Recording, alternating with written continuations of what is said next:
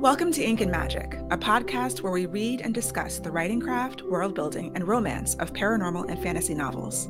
If you love books with bite, set in worlds of magic and mayhem, then you're in the right place.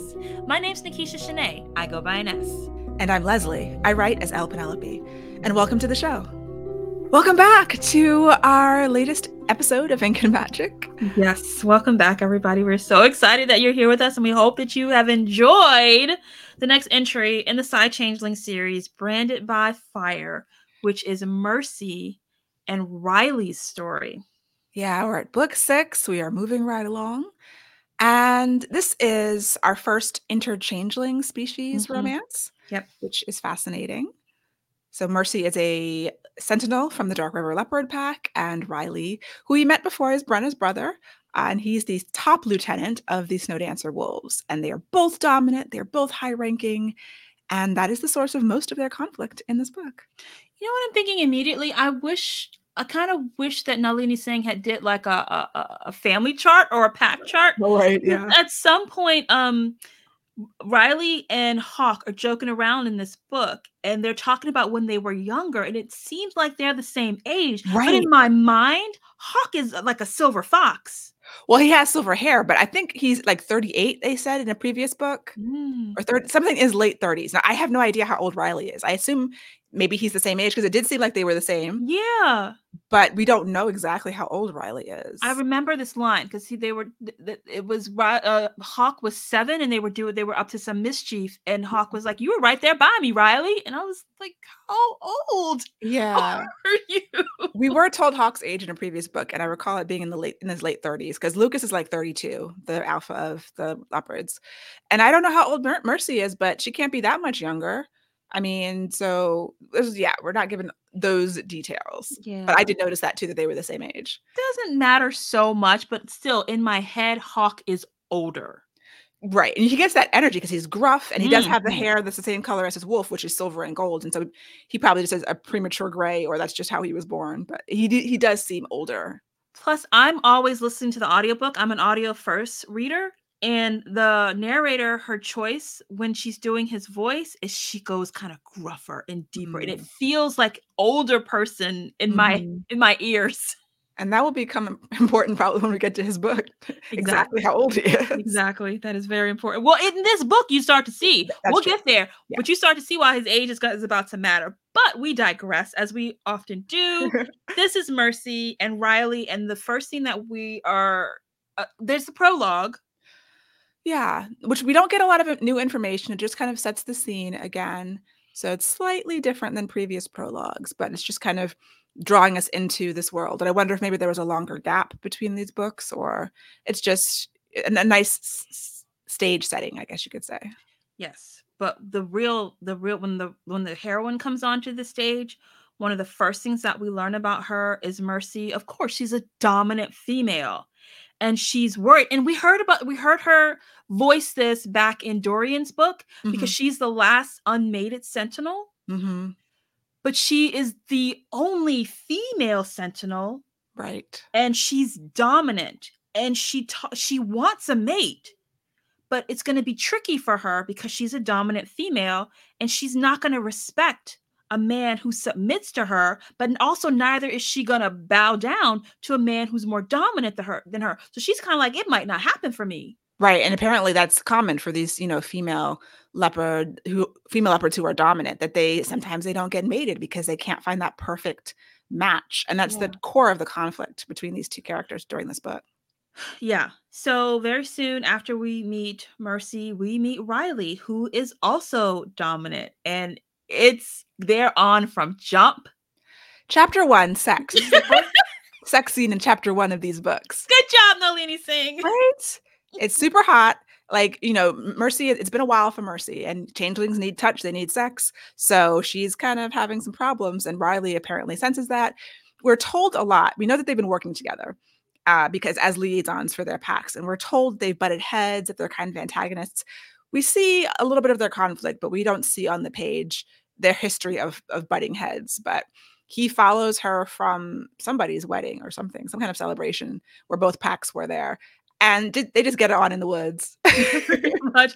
Yes, Riley, again, we said he's dominant, and he pins her, but she still, even though he pins her and they're rolling around, she won't submit, and they have rough sex. But it's, I was like clutching my pearls a bit. Okay. But it wasn't like Mercy was into it. Like she, yes. The roughness, whatever. Consensual. Yeah, definitely, definitely. And and she, I guess she kind of sensed that this was growing between them. I don't know. Everybody, all the men seem to understand that Mercy needs to get laid because of their senses, you know, their changeling senses. I guess Riley's like, I'm up for the task. Yes, and he, uh, it's it's it's very in a, it's very in a sense B D S M, where he tries, he's trying to dominate her. He's like, he's tries to make her say his name, and and she's like, no, no. Okay. I didn't get any B D S M vibes. It wasn't quite that intense hmm. for me, but it was just like a give and take, and you got to see that they're equals, and that, yeah, she's not going to submit, that he's very dominant, very hard, and she understands this, and she's worried about it because what we said, like her her leopard won't allow her to either be dominated or to deal with somebody who's too weak.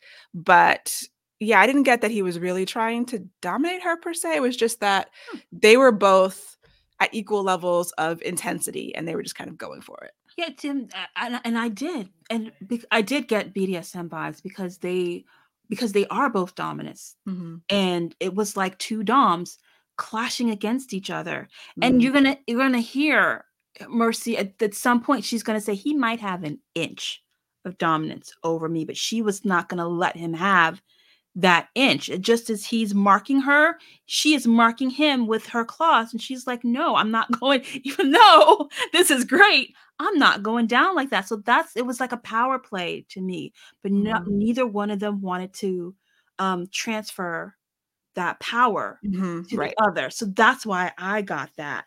Um so that happens. This chapter one sex, all here for it, but it's not just the males that are sensing Mercy's need. Her grandma, all the way in Brazil, also senses this need. Her grandma is an alpha. She's the alpha of the pack in um in Brazil, and grandma's like, I'm sending you two sentinels. So she starts to matchmake.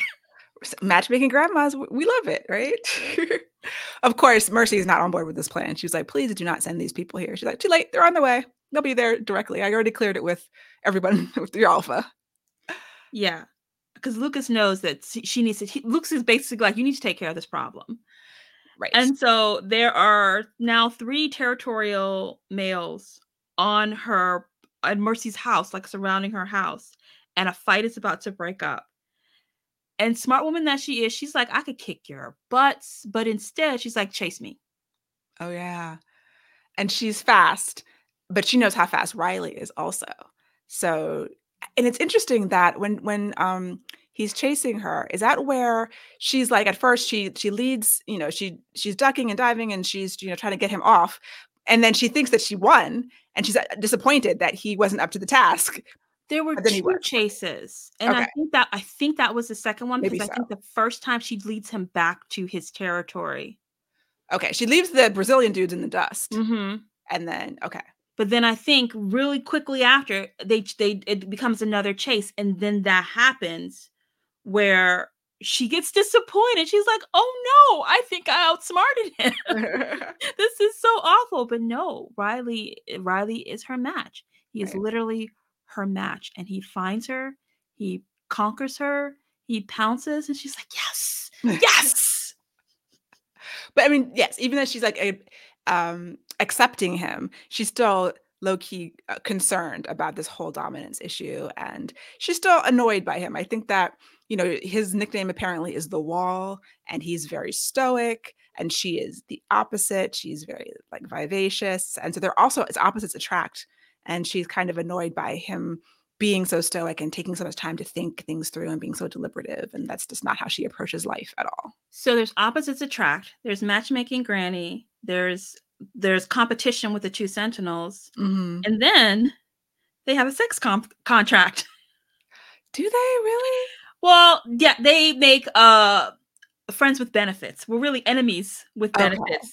pact, where she's like, okay, look, until we find each find our mates, Mm-hmm. Okay. Right now, they don't they don't think that the other one is their mate because they're looking for something different. Riley is looking for a submissive, and Mercy is not. And Mercy is also not submissive. So they're like, let's keep scratching each other's itch until we find our mates. And both of them are like, bet. Okay.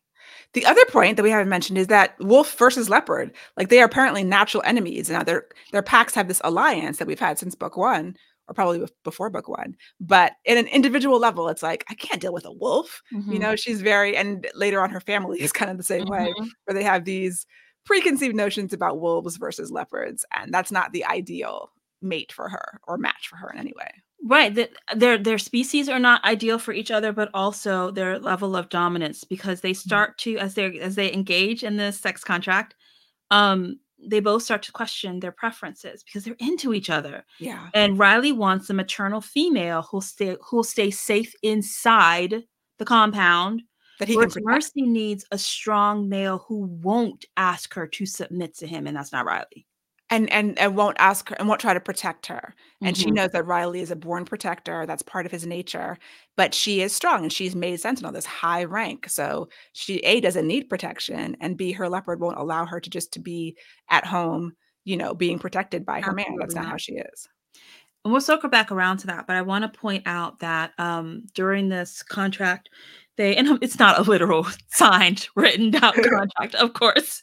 Um, it was made in the heat of the moment. But Riley, remember, Riley is Brenna's older brother, and he is still having P T S D over her abduction. And at some point, he goes to Mercy in the night. They have the sex contracts now, but he doesn't, it's, that's not what he's looking for. He just needs the comfort of her. He still has, he has nightmares. This is his wound. Riley's wound is that he couldn't protect his sister.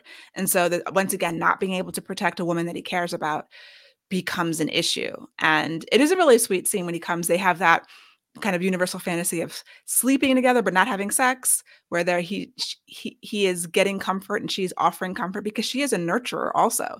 As much as she's a, so- a soldier, she's still a nurturer and she understands what he needs and she gives it to him. She does. Um, and the next morning, um, she gets a call from her alpha because there's trouble, and it's trouble. Re- remember, Riley and Mercy are the liaisons between the packs. So they have to deal whenever there's interpack trouble. And there's, with this alliance, there's some like zones where the cubs can, um, like the juveniles can go out and like play, and they're, they're having dominance games. But, um, there's, uh, an op where he's like, hmm, this is going to be dangerous. I'm not calling her. And she finds out. Right. Yeah. So, I mean, the sub, there's a subplot happening where there's these this Lynx family and there's a little girl. Uh, the, the parents were attacked by, it turns out to be humans. And this little girl is found, is fa- and her brother, her older brother who's in college, has been kidnapped. And so the little girl that they find, the Lynx girl, you know, it triggers Riley's protective instincts also. So he's kind of dealing with that situation. They find these humans that have kidnapped this uh, college student for reasons that are not super important, I don't think, in terms of the rest of the book. I mean, we do find out why. But uh, so they have to negotiate with his kidnapper at this point. And yeah, it all just goes back to his wound. And so when he discovers something related to this kidnapping that might be dangerous, there might be a situation, he, even though they're partners and they're supposed to share everything, he doesn't. And she just, she's done. She actually breaks up with him at that point. Mm-hmm. She's like, I can't do this anymore. We're over. You don't respect me as a soldier. We are equals in this partnership. And he knows pretty quickly he messed up, but his wolf is just so, like, the desire to protect is so strong that I don't think he could really help himself in that moment. Yeah, that's so interesting, because his wolf has the desire to protect and hers has the desire to almost like go in and pounce, go in and figure out what's wrong, go in and help, go in and save. So they are at like opposite ends of kind of the exact same spectrum. They want the same goal, but they're coming at it hmm. from different sides. And it's this whole, this, this is what fascinates me so much about this story. It's about this dominant woman. And you know, you know, or at least you feel that she is, she's probably going to be the one to submit. She's probably going to be the one to, to crack, to break. And it starts to become a conversation. She's like, I don't want to. Like, why do I have to do it? Right. And you know how people, there's that saying um, about dimming your light for somebody else. Mm-hmm. And that's what was going through my head this whole book. Why are strong women asked to dim their light? Yeah. And I think in, in romance world, you know, if the man, if the man had submitted, do we want that too? We didn't, I mean, she didn't want that either. I don't think as a reader we no. want that, but we also don't want Mercy to have to dim her light. Yeah. So it is, I mean, it's a great conflict. It's a great conundrum. It, it, it parallels a lot of kind of just real life stuff, you know, yeah. like in relationships, there has to be compromise. Who's doing the compromising? And all of the societal factors, the biological factors, the emotional factors that are, you know, that go into, okay, the woman, I was just watching this uh, Instagram video about working mothers, and working mothers have to work from nine to five and come home and then do more work. And why do we have to do all the work? And I was kind of like, well, why do you have so many children? But also, that's me and my my child-free uh, cynicism. But uh, but I, you know, I'm not unsympathetic to that, because I know that traditionally men who work outside the home also aren't as responsible for so many duties. And those things are changing, and people's relationships are negotiating all the time. So you get to, you're trying to make it more equitable. But at a certain point, you know, women still are the ones, the only ones who can have the children and have to suffer the consequences. The pay gap is largely sort of a maternal gap, because you have to be out of the workforce while you are having a child and then, you know, caring for this infant. So that's months and sometimes years where women can't be in the workforce. So that's I think so that goes into this too. Because, I mean, Nalini Singh doesn't go anywhere near any of that. She doesn't go anywhere near Brenda getting, Brenda, Mercy, uh, Mercy getting um, pregnant, having a family. She doesn't go near anywhere. At the end. Not to the very end. I don't even remember that. But I do remember that um, it, the conversation keeps coming up that, that, Mercy is probably not going to find someone. She's probably not going to get mated for this reason. And it just, it really annoyed me mm-hmm. that everyone was like, oh, woe is you, woe is you. You're not going to find, you're too strong. You're not going to find anyone.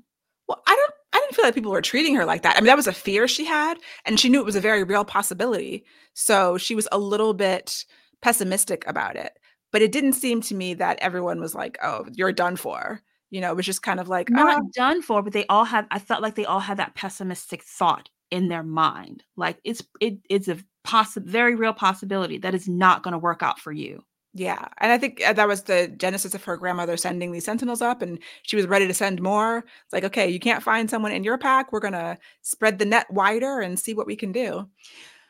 But then it become that, even that, like I was, I was, of course, I'm thinking like, what's going to happen beyond that, even though that wasn't the story. Like, okay, cool. So if Brenna did find, um, if she had connected with one of those Brazilian guys, then what does that mean? Who w- is she going to Brazil now? Or are they going to give come up here. Their position? It's like, are you going to give up your job to come stay with me? Or are you expecting right. me to give up my job to come and stay with you? Yeah. And I, it seems like in changeling society, the most dominant person wins, whoever that is. So it's, I think that Mercy was more dominant than either of those guys. And they probably. We, we find out, like Tamsin says at some point, um, and this is, this is this, I'm, I'm jumping around. So Tamsin says at some point, because Mercy is like, I, I worry, like if I were to have um, a, a child with someone who wasn't about. Right, who wasn't a leopard, like would my babies be able to shift? And Tamsin says this, that's an old wives' tale, because they believe there's an old wives' tale that if you have um a, a, a changeling child that's from two different animals, that the, it won't be able to shift. And Tamsin said, no, that's not true. What is true is the most dominant person, that that the genes will follow the most dominant person. Mm-hmm. Right. So it's so it, it's the who is the, that little ounce of dominance that keeps coming up, and whoever is the most dominant is going to get the boons always, it seems like. Right. Yeah. And, you know, I do wonder that if she had been, it would have been a very different story if Mercy was obviously a little more dominant than Riley. Mm. Would, but once again, would that, as romance readers, the, the audience that she's writing for, is that something that the audience would want to read about? It's so care. It's such a, Nalini Singh, you did a great job. You really walked a delicate tightrope mm-hmm. in making us really question this, because you put these two really strong people at each other's throats Yeah. As we watch them fall in love. And it's oh, and I love how she, I felt like she made us assume that Riley was going to be more dominant. But there were times, like my, one of my favorite times is when Mercy is driving them to a crime scene and and Riley is in fear for his life. Yes, because she drives so crazy. But she got it done. She's like, what's your problem? Because she got it, she got it done. She got and later, there. when they're in a crisis, he's like, oh, we need your crazy driving. We need to get you're, there in half the time. You're better at this yes. than I am. And that was him changing. So he, over the course of this, he realizes earlier than she does that they are, the mating bond is starting. And, you know, when once he realizes that, and he knows he has to act a certain way in order not to lose her forever, because she is who she is. And he doesn't, he doesn't want to dim her light. He really doesn't. So he knows he has to get himself together, like reduce his instincts, his natural wolf instincts, to always protect her if he's going to keep her. And you see, you do see that happening over the course of the book. You do. So I know we're skipping around. We'll come back to subplots and all that stuff later. But uh-huh. I was really just, I was paying most attention to the dominance uh, games between yeah. these two, because it absolutely fascinated me. Um, another thing is that Mercy keeps telling the Brazilians to go home. These two guys, these two hot guys, right? Mm-hmm. Who are like, give us a chance. Let us, let us, you know, sniff us out. Let us try. And she's and because like, no. they know that she's not carrying Riley's scent yet. So he, they're not, the mating hasn't started at this point. They see them together, like not together, mm-hmm. together, but they see they know. them together, right? Yeah. But right. because neither one of them will submit. Right. They're not carrying each other's scent. Like their scent is on each other, but they work together. They are colleagues. They're the liaisons. Mm-hmm. So the Brazilians are like, yeah, nah, we hear you, Mercy, but you are not carrying his scent. We're going to stay until you give us a try. And they don't leave until Riley comes up being all is- territorial. But this is later. This is once... You know, they have had their contract, and they, and he, I think this is after he knows, it might be he after knows. he knows the mate, the mating has started. He knows the he dance knows. has started. Know. Yeah. So yes, he's like, it's time for y'all to get out of here. And yeah. I mean, Mercy has told them to leave several times, and they're like, no, not yet. He comes up. He's like, okay, I can take them. But he only ends up fighting one of them because one of them's already decided to leave. And in typical guy fashion, like they, there's a, dr- it's a knockdown drag out because these two, these two males are dominant too. They're yeah. not, they're not uh, slumps. Mm-hmm. And but Riley gets the better of them, and they shake hands and like, okay, we'll go. That annoyed me. Really? Like, this I mean, woman is telling you no, no, thank you, go away. And then the guy comes up and he's like, get to step. Well, in. She could have kicked their ass and they would have left. I'm sure she chose not to kick their she ass chose because not to, but that's not how women solve their problems generally, even when they are dominant and strong. So Riley came up with his. Testosterone was just change, you know, testosterone is a drug. It makes your brain act strange. That's why men are the way they are. So I'm still, I'm still reading along this book. And again, I know we're skipping over the subplots. We'll come back, but I'm, I'm reading this book and I'm just so fascinated with, I'm trying to figure out Nalini Singh. And I read this book ten years ago. I completely forgot everything. Mm-hmm. And I'm thinking to myself, Nalini, how are you going to make this work? You got these two really dominant people. Mm-hmm. And it, it would make sense. Everybody's assuming that the woman is going to cave. But I don't think you're going to do that. Right. And this is when I think I realized that this is the solution. Because I don't think this is a solvable problem, like globally. But Mercy had this line. She said... To Riley, she said, I'll only bend so far. If you don't meet me halfway, it won't work. And I think that is not only the lesson of this book, I think that is the lesson of relationships, regardless if they're male, female, female, female, male, male, or if y'all are in like some kind of a poly situation. I think if you don't meet people halfway, it won't work, because trying to get people to bend, mm-mm. Because there's resentment there. Someone m- might bend, but that easily causes resentment if they're bending further than their partner is. So it's a dance. It's it's a back and forth. It's all about compromise, right? And yeah, I think that's that's the def- the definite lesson, because someone has to move, even slightly, even an inch. You know, mm-hmm. someone has to has to move. Mm-hmm. And I think for many reasons, women often are the ones to move. You know, we see in this book, she is extremely compassionate. You know, he's compassionate too. And that's what draws her to him. That's one of the things we see, his ev- the evidence of that, of his softness, his ability to be soft and kind and compassionate, especially to children and people weaker than he is.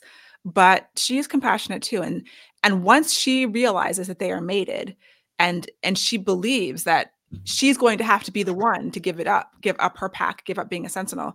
She doesn't want to, but she's still willing to do it. But he's also willing to do it too. They're both equally willing to give up this thing that is, that defines their personalities because of their connection, because of love, because of mating. And so, yeah, they're both willing to bend just as much, which I think is also important in relationships. If, if that's a lesson, you know, one person, you know, you can't both bend all the way because then nobody has a spine, right? But if they're both at least willing to, that must mean something, right? I agree. So once these two, and, and again, Leslye, I know we're skipping around. It's okay. Once these two have both accepted the mating, they know that one of them is going to have to leave their pack and leave their alpha, mm-hmm. which is going to be devastating. Right. This is for for um, Mercy grew up in this pack. Like I know her her her what her family. I don't know if it was her father or her mother that was Brazilian. I can't I'm remember. Not sure which one it was. Yeah. But she grew up in this pack though, even though she went and she visited Brazil a lot, like she did her roaming there. Mm-hmm. She grew up with the Dark Rivers uh, pack. And with um, Riley, same. He grew up in that pack as well. And it's like you about to get cut off. Mm-hmm. Not only are you going to get cut off from your family, you're going to lose your job, you're going to u- lose your position, you're going to lose like part of your heart. Right. And one of them is going to have to make this This decision, not even decision, it's just going to happen. Yeah. You, you can't serve two masters. Right. And I think she believes that when she accepts the mating bond, it'll just cut off her, her that, connection. Because they both think that it's going to be her. Right. Because he's a little bit more dominant. Right. Yeah. And at one point he's like, if I could do this for you, I would, if there was any way for me to take the, you know, do it in, in place of you. I would. And I think that really solidifies, like she's already down for him. She's already willing to make the sacrifice, but that kind of solidifies it even more, knowing that he's willing to bend more, even mm-hmm. if it doesn't end up happening. So she had, at that point, they're, they're both grappling with it. She hasn't accepted the bond, but she knows it's there. He's all on board with these apologies that, th- oh, I know what's going to happen to you. Right. This was my Nalini Singh girlfriend. So we talked, we've talked before about danger bangs, and they're not my favorite because they give me anxiety while yes. I'm reading. Because all I'm thinking about it's is danger. You're gonna get caught, you're gonna get hurt. Right? Stop it! Stop it! Stop it! Right? That's what I'm thinking about. So there's a danger bang here when Mercy accepts the mating bond. They're in the middle of a bomb about to go off. And she turns to this man. She's like, I've got something to tell you. Right? I've got a gift for you, I think. She yeah, she said, I have a gift for you. Is it shiny? They do not actually have sex because they're out in the open no, at this point. No, they do. I'm sorry. They don't have, but it's a danger bang. It's a danger bond moment. It's a danger bond. It's a danger is, makeout session. Yes. Which is a big deal because this, this is what this is what they both want. They both want mates. They, at some point they come to realize it's you and they have, and you're going to come with all this baggage. And in the middle of an operation, right after he has asked her to drive them to the operation, cause she's going to get there faster. She's like, yes, I accept you. And then boom. And it was good because that bond, I think, saved her life, you know, the energy from the bomb. Oh, cause yes. Then the bomb goes off and they're caught on, they're caught in it. Yes. And because he's connected to her through the mating bond, he can feed her energy and his pack. Hawke can feed him to feed her, and her pack is feeding energy. So it ended up being, you know, the best thing. But yeah, like that moment that she decides, like, this is the right moment to do this. Good job, Nalini. Because I, because that that was, it's like a red herring almost. Because I was completely distracted once again, as I always am when uh, there's danger happening and they're about to air quotes bang. Right. And then she used that to yeah. save their lives. Nicely done. Yeah, it was a good full circle moment. Um, because I think, you know, this is after we didn't talk about the the meeting the parents situation with I'm Riley. Sorry. Well, I was, I mean, it's a great scene. So so Mercy has these three younger brothers and she has a father. And at one point they corner Riley and like, what are your intentions with our sister? And then the mom is like, okay, we're inviting him to dinner. So they, you know, he meets the family and he charms them. I, and he charms the mother, and the mother's and even That's though the mother, yeah, the mother's not dominant. She is, you know, submissive maternal female, but she's dominant in the house on, mm-hmm. on these four males that are, you know, in her home. And she was like, no, this is this is what we're doing now. We're accepting him. He's fine. But because of the mating, I was just like, why did they even have to go through all of this? I mean, you only get one mate. So it's not like if they didn't like him, they were going to be like, Mercy, you can't make this guy. That, that's her only shot. But it was still a nice, a nice scene. It was. And we also learned, um, I can't remember exactly when, but we learned that Riley, both of Riley's parents were dominant. They both they were, lieutenants. were lieutenants in the, the Snow Dancer mm-hmm. pack. And they, they both passed away protecting mm-hmm. the pack. Yeah. Yeah. Which which was a lot for him, and also added to his, and then he basically became a parent at a very young age, raising um, his two siblings. And that's part of his, the whole reason that he became the Wall. He was constantly looking out for these two people. So it's not just Mercy. Mm-hmm. It, this is who he is. And so she, the same way that he, it seemed that he was asking her to change who she was, He was asking, she was asking him to change who he was. Right. And I mean, he had to, you know, the whole thing with with Mercy's family is like a taste of his own medicine, because the way he tormented Judd, who was, mm-hmm. Judd was, and Brenna were getting together. He has some compassion now for him. He's like, I know what Judd felt because I'm going through it now, which is a nice turnaround. Uh, but he realized, you know, he had to make some shifts inside of himself if he wanted to, to keep her. And I think that, that's also a good theme. Like it, it connects to the theme you were talking about, but everybody has to, you know, when you get into a relationship, make room for the other person in some way. You don't have to change the core fundamentals of who you are. Yeah. You shouldn't, but you do have to make some room for another person. Yeah, I would agree with that. So uh, since we're, we're still on the, the, the main plot of this story, the love story of, of Mercy and Riley, after that danger bang, when they have accepted each other and their bond saves one another, um, we we get kind of a speech in praise of the villain, a speech from um, Sascha, when she explains to them what's happened. Because Mercy, when Mercy has accepted the mating bond, she was expecting to lose her connection to Dark River. She mm-hmm. didn't. So she's looking at Riley. She's like, how's it going over there? Yeah. Did you lose yours? Am I really the dominant? And he hasn't lost his either. And so Sascha comes over to their new house. Um, that's neither in either territory. Um, and she explains that because Lucas and Hawke made that alliance and they have a blood bond, that these two, um, the bonds are now side by side. And Sascha can see um, Mercy, and then it like fades away and disappears, and she knows that it reappears on the other side with the wolves. With the wolves. Yeah, I found it was a little bit of hand wavium to get that to work. It's like, ah, and suddenly magically it works. I guess if we've established this blood bond idea within Lucas and his lieutenants are blood bonded, I don't know that we know how Hawke and his uh, actually Lucas has the Sentinels, Hawke has the lieutenants. I, maybe they're blood bonded too. And then Lucas yeah, and Hawke blood bonded. got blood bonded. Okay, right. Yes. So everyone has blood bonds and mm-hmm. how it works on the psychic plane. Yeah, for me, it was just like, oh, but it was, it, it, I mean, it's the only way. Like somehow they have to both be able to keep yeah. their positions in their packs for them to be happy. Well, I think, I think she did establish this earlier. Maybe it was, I can't remember with whose book, but she, she, she talks about it's mate first, yes. then pack. That's true. We know that from the beginning. And mm-hmm. that's reiterated here because both Mercy and Riley to their alphas are like, you know, our mates come first, and their alphas are like, absolutely. So don't ever put us in a position where we have to co- compromise our mates. Mm-hmm. And I don't think either alpha would, would do that. So. Yeah. Cause before they were keeping secrets from each other that they wanted to tell each other. And then once they all realize this, they're like, okay, this is what you, because I love this too. Like um, when they, when Lucas and Hawke realize that they have bonded, Lucas looks up and he's like, you cannot have her. Yes. She is my sentinel. And Hawke is like, I'm your alpha now. And Mercy's like, you will never be my alpha asshole, right? Not like Hawke. I think that was actually the precipitating thing for something. She was like, okay, this man cannot be my alpha. Whatever we have to do mm-hmm. it, it's not going to work with that. Mm-hmm. Yes. Okay, so that was a love story. Was there was some other stuff happening. There was a lot of other stuff happening in this book. So we're at book six.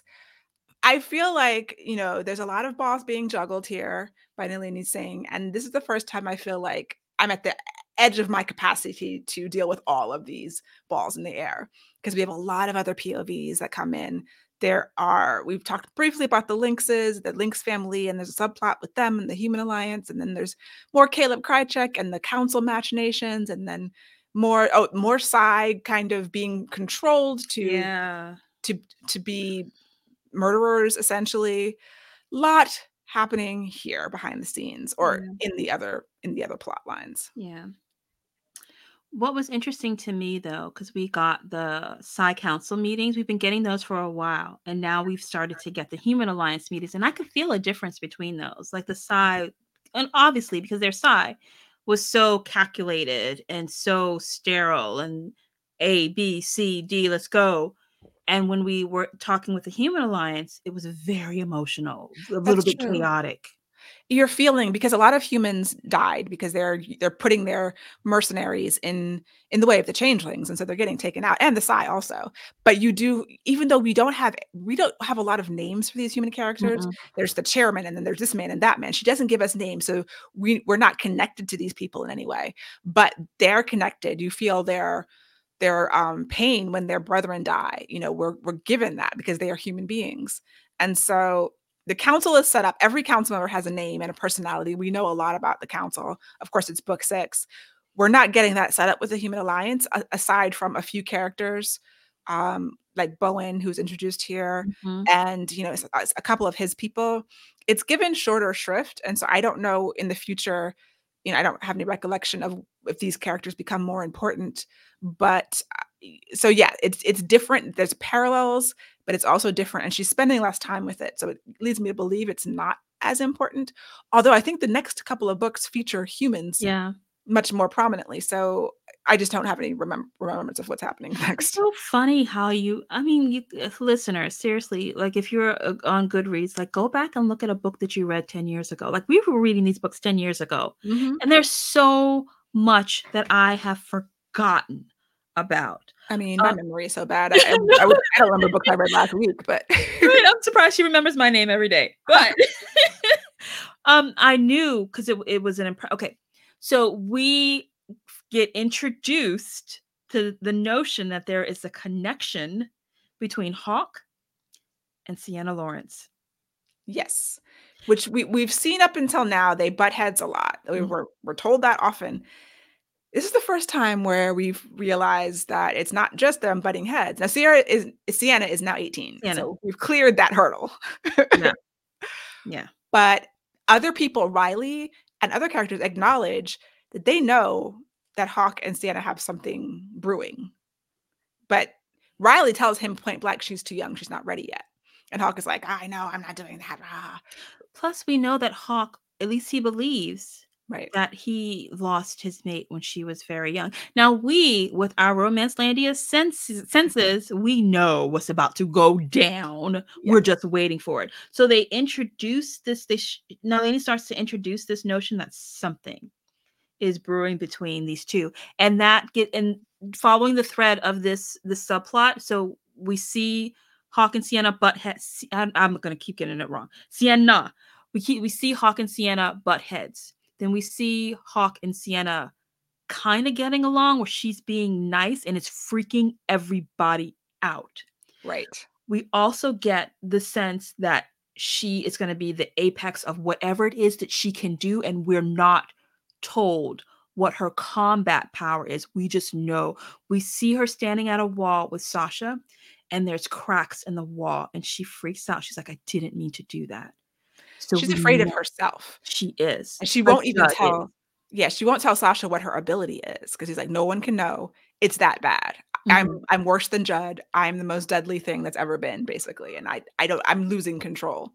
So that at that point, Sasha's like, oh, we have to we have to get you out of here. Hawke is actually the problem. You have to get away from Hawke for a while, because he is whatever feeling Sienna has is causing this. You know, problem within her.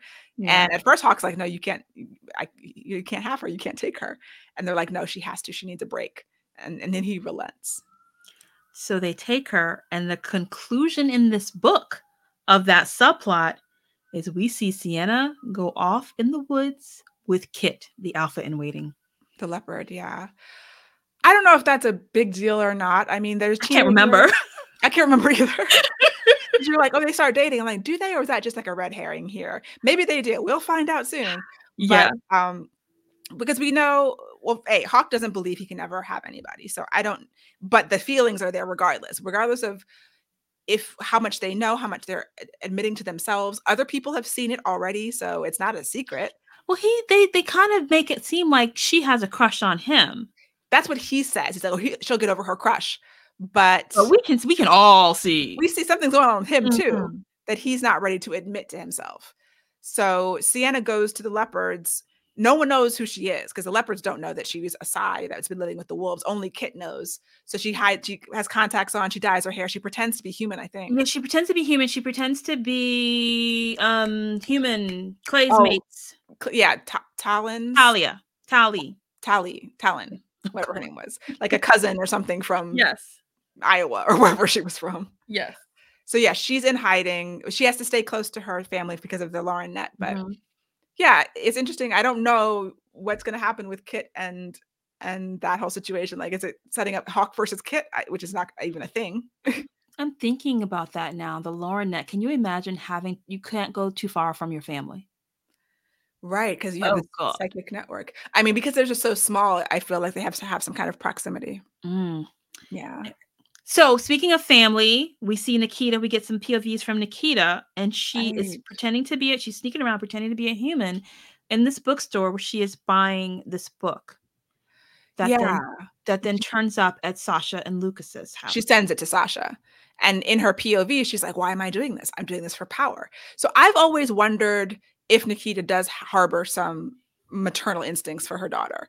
We're led to believe she doesn't, but I think that the arc of the series, and I obviously I don't remember what happens next, might be. And Sascha definitely, you know, is still connected to her mother because this is the first time. Oh no, some okay. She, she gets this book from her mother. She can't even look at it because she's so she's so hurt. Then later on, she finds out the humans are trying to kill all the counselors. So they warn Nikita and all the other counselors. And Sascha has to call her mother. It's the first time she's spoken to her since she was basically exiled. And it becomes this emotional moment for Sascha. And it becomes the swooniest moment of the book, I think, because Sascha has had this, you know, heart-wrenching conver- brief conversation with her, her mother. Lucas immediately knows that something's wrong. He's like, I feel you. Something's wrong. What happened? And she's like, I need you. And he's racing there, but he sends Dorian until he can get there. Dorian shows up to give her, you know, to touch because changelings, even though she's not changeling, but to give her some support. And then Lucas comes in and is just like swoops her up and he just knows exactly what she needs. It is the swooniest thing ever. I loved it. Yeah, it was, it was a delight. Um, there's one thing that I forgot to mention about, um, Mercy and Riley that I absolutely loved in this book. You know how a lot of times in a sex scene, like the the guy will take the woman with leaving just her high heels on? Oh yeah. And Riley loves to take Mercy with just her combat boots on. And yes, such a wonderful detail. And that's a kink. Yes, that is the new kink. Leave your boots on. Leave your boots on. But then my logical brain is like, oh my gosh, it's going to get dirt on the bed sheets. But also there's a lot of times when they just shred their clothes off. That is true. And then like, how do they, I mean, I guess they just turn into their animals and go back home, but they go through a lot of clothes mm-hmm. in these packs. I, I hope they own a, a store or a manufacturer or something to get a discount. Because she was naked with just her boots on. So she's going to have to lose those boots and, and change into a leopard to get anywhere if she's not walking around naked. God. This is the practical side of my brain when someone does something like right? shred off your clothes in the middle oh. of the woods to have sex. Like, oh. okay. I, I paid money for those things. Okay, I know we got around that a lot of loopsy-doopsy kind of way, but I just had to talk about all the dominance play in this book. But I think we covered... we backtracked and covered all of the subplots as well. I don't think we've missed anything. The book that, that uh, Nikita gives Sascha is a book about oh. Esai, written by Alice Eldridge. And I believe she becomes important later on, although I didn't read those books. So um, yeah, it's by, an, I, I think it's a human researcher from one hundred years ago. And when they were before silence. So, because one of the other points is that Sascha her powers are growing, but there's no other Esai that she can go to for information to help her. So she's just kind of running blind. And for some reason, Nikita gives her this book on Esai. So to me, that's like, okay, Nikita says she's doing it for power, but is it really out of love for her daughter and helping her? Or both, you know, maybe she thinks by helping her in the future, there is some benefit that she could get. The other thing we learn is that council member Tatiana has been pulling the strings on the Human Alliance this whole time. Yeah. She's under the radar. She lives somewhere in Australia, so she's physically very distant. And nobody knows a lot about her. Like, no one's even seen her, apparently. I think they say, they say that at some point. And just kind of one of the last chapters is like, Tatiana was mind controlling the Human Alliance people to do this whole plot because she wanted to kill all the other counselors and take all control. We know that Henry, another council member, was behind the mind-controlled Psy who were going crazy because he wanted to reinforce silence. Like, counselors are doing things on the side. Caleb has got some secret tattoo that we don't know. And we're not, we're introduced to that here. I'm sure it'll be important oh, later. And he says something, I can't remember this. He says something, because I know Caleb was, um, he says something along the lines of, this isn't my house. Like, people think yeah. it's my house. And and we don't, there's a, another mystery there. He's keeping some secrets, something about this house that he lives at that's not his, that he's protecting. Yeah. We're just, she's just foreshadowing, dropping seeds that are going to sprout in the future. But it's a lot. There are a lot of them that happen. And I mean, we're reading these relatively quickly every every two weeks or so. So hopefully we'll hold it in our brains. I'm just thinking of if you're reading these books a year apart or something, like, whew, whew, yeah, it's a lot happening. But I did love Riley and Mercy. I, I like them as a couple. I like them individually. I like the story that kind of the stakes being the dominance and Yeah, the the um the way that they have to find that common ground, and it was just a you know a good relationship. It feels very strong. Yeah, yeah, I one thousand percent agree. This was another great entry. Definitely, not like there's been a bad entry. No, no. But I, I would put this couple somewhere at the high, middle high of my couples if I was rating them, which I don't know that I am, but I did I did enjoy them. So, Miss Leslye, is there any other books that you're reading currently or lately that is also kind of scratching an itch? Well, you could say that. I randomly picked up this book and I started reading it. And by the time I got to about thirty-six percent, I texted Inez and our other friend Cerise, oh. like, y'all need to read this book. Oh, I need to talk about it with you. It is completely batshit, but in the best possible way. It's an experience. I need you to read this. Now, Inez is not in the mood at the moment to read it, but I did convince our friend Cerise to read this book. And this book is called Passion by Lisa Valdez. It is not a new book. I, again, I came across I thought it. it was new. It, it was from two thousand five, I believe. It's quite old. It's apparently, I was going through the Goodreads uh, reviews. Goodreads it's a love it or hate it. I love it or hate it type of situation. There's a lot of hate, but there's a lot of love. And I, I get why, because I experienced all of those emotions while reading this book. Leslye, what is this book about? This book is about, it's, it's historical fiction. So I think it's Regency era. I think they mentioned that, but you know, I, I'm not good with era. It's historical fiction. Did you actually mean historical erotica? It is historical erotica. Uh, is it erotica? No, I want erotic romance. Maybe there's a lot of sex. It is high, high, high heat. Historical romance. It's chapter another one. first chapter bang. First chapter bang. Every other chapter bang. There's a lot more banging than you might be used to in a historical romance, because she does away with, I mean, there's the notion of, okay, first, okay. Back up. Heroine is a widow. Okay. So that gives her some more freedom. She had a very bad marriage, but it was relatively short. So that gives her a little bit more sexual freedom in this world. But Valdez does away with the notion that women should not have premarital sex or extramarital sex. There is some, you know, uh, regret, some, because the heroine is the daughter of a vicar. So her, her father was a clergyman. But she meets this man at this museum, uh, the Crystal Palace. They he helps her, that something falls. He grabs her. He immediately grabs her boob for some reason. Like, love it or hate it.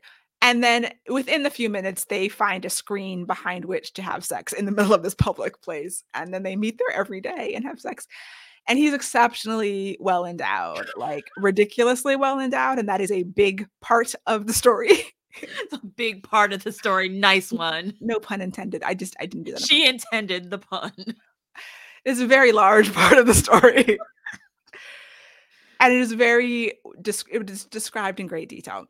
Love it or hate it, or both, as I did. I think that you should read this book. I, I recommend it to any romance reader who, and if you read the first chapter and it's not for you, fair. But if you can get past that, you'll be well rewarded oh my God. by prose that is so, dare I say, purple. And I, I'm recommending this book, so I am not, I am not taking anything away from Miz Valdez for her her wordsmithing. It is an experience. That is all I will say about that. I recommend it. I'm currently tapped out at, I think, chapter three. I, I might tap back in. I was overwhelmed. It's overwhelming. I was overwhelmed. The endowment is overwhelming. The endowment, just the, um, I, I'm, I, I don't yet like either. I haven't found a reason to like the characters yet. The sex jarred me. Because it's, it felt like two strangers, and I felt like the third stranger, and I was like, I don't even know your name. They don't know each other's names. They don't know each other's names. Told like they have sex for two or three times, like, oh my God. Maybe more. Yeah. And then there's obsession. There's all the swoony love romance things. There is a story that honestly I was skimming past to get back to the other scenes, but then it becomes meatier, and it's a great conflict all the way to the end. There's so much done well with this book. Okay, I'm stop. I'm stopping. But like, if you can get past, keep, try a little bit more. And I get it. You're not in the mood. That's fair. We all have to be in the mood for this type of experience. But that's but that's really interesting, because mood. mood I'm. Um, I didn't realize how much of a mood reader I am, because like I re- I don't remember reading um, Mercy and Riley's book. The last I, I have no memory. Yeah. Um. Yeah. And that happened again this week for me. I.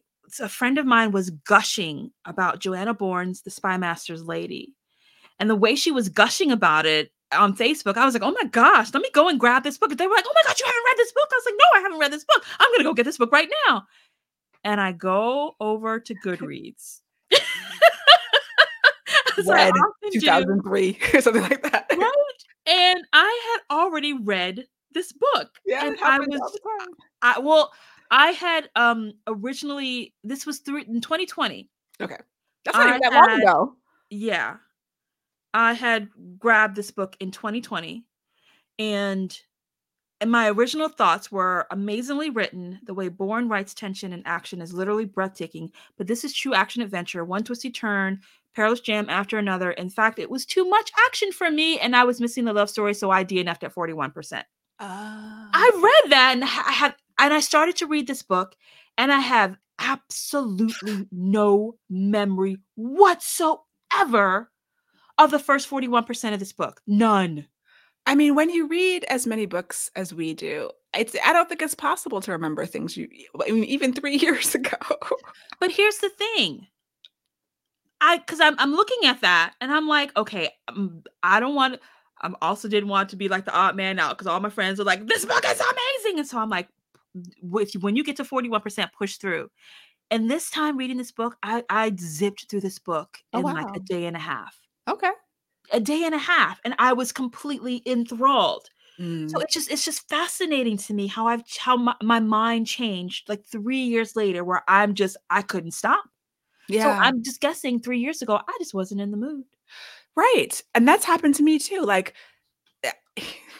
I don't want to commit heresy for our listeners who love uh, fantasy romance, but the first time I read ACOTAR, A Court of Thorn Rose, Thorns and Roses, I D N F'd. I D N F'd. What? No. Twice. Everybody stop. No. Because Miss Leslye has gotten on me because this that is not, that book is just not my cup of tea. Because you I haven't read it. it. But you didn't tell me that you D N F'd the first I did time. Tell you that. I tried to read it twice and didn't get through it either time. And then the third time was the charm. And then I read everything. So I was like, if you get past the first book, get to the second book, then you will want to read the next five, six, oh, however many. But like, I can see why, first of all, that's a whole other conversation that we don't need to start right now. there are reasons why it might not be your cup of tea, and I know exactly why. But if you get to the second book, it becomes all of the tea that you want to, to consume. And I, I believe you. I one thousand percent believe you. I just don't think you should break those rules. Fair. Fair. We could have a whole conversation we about Mary J. Moss breaking rules. We, I don't know. Is the Akator Hive like the Beehive? If they're like the Beehive, we're we're editing this out. We're going to stay far, far away. Because, yeah, I... writing about the abuser as the hero and then the hero in the second, but I, I, I can't wrap my mind around that. She's doing something different, and people, people love it. Yeah. And I get it. The, the breaking of the rules is difficult, but she only does it in the first book of this, of this series so far that I've read. So. Well, let me finish reading the Big Dick book first. And then we'll see if I can make my way back to Akatar. How about that? We'll see. Okay. That's fair. You have to be in the mood. We have to figure out what mood it is right? You can handle. Akatar. Oh, listeners, listeners, listeners. Yeah. This is this is normal conversation between me and Leslye. And you're welcome.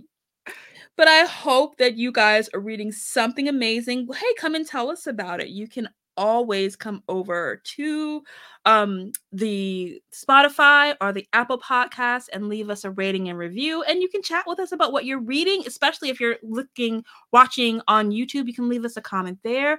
We would love for you to do that, as well as we would love for you to share this with a friend who loves romance.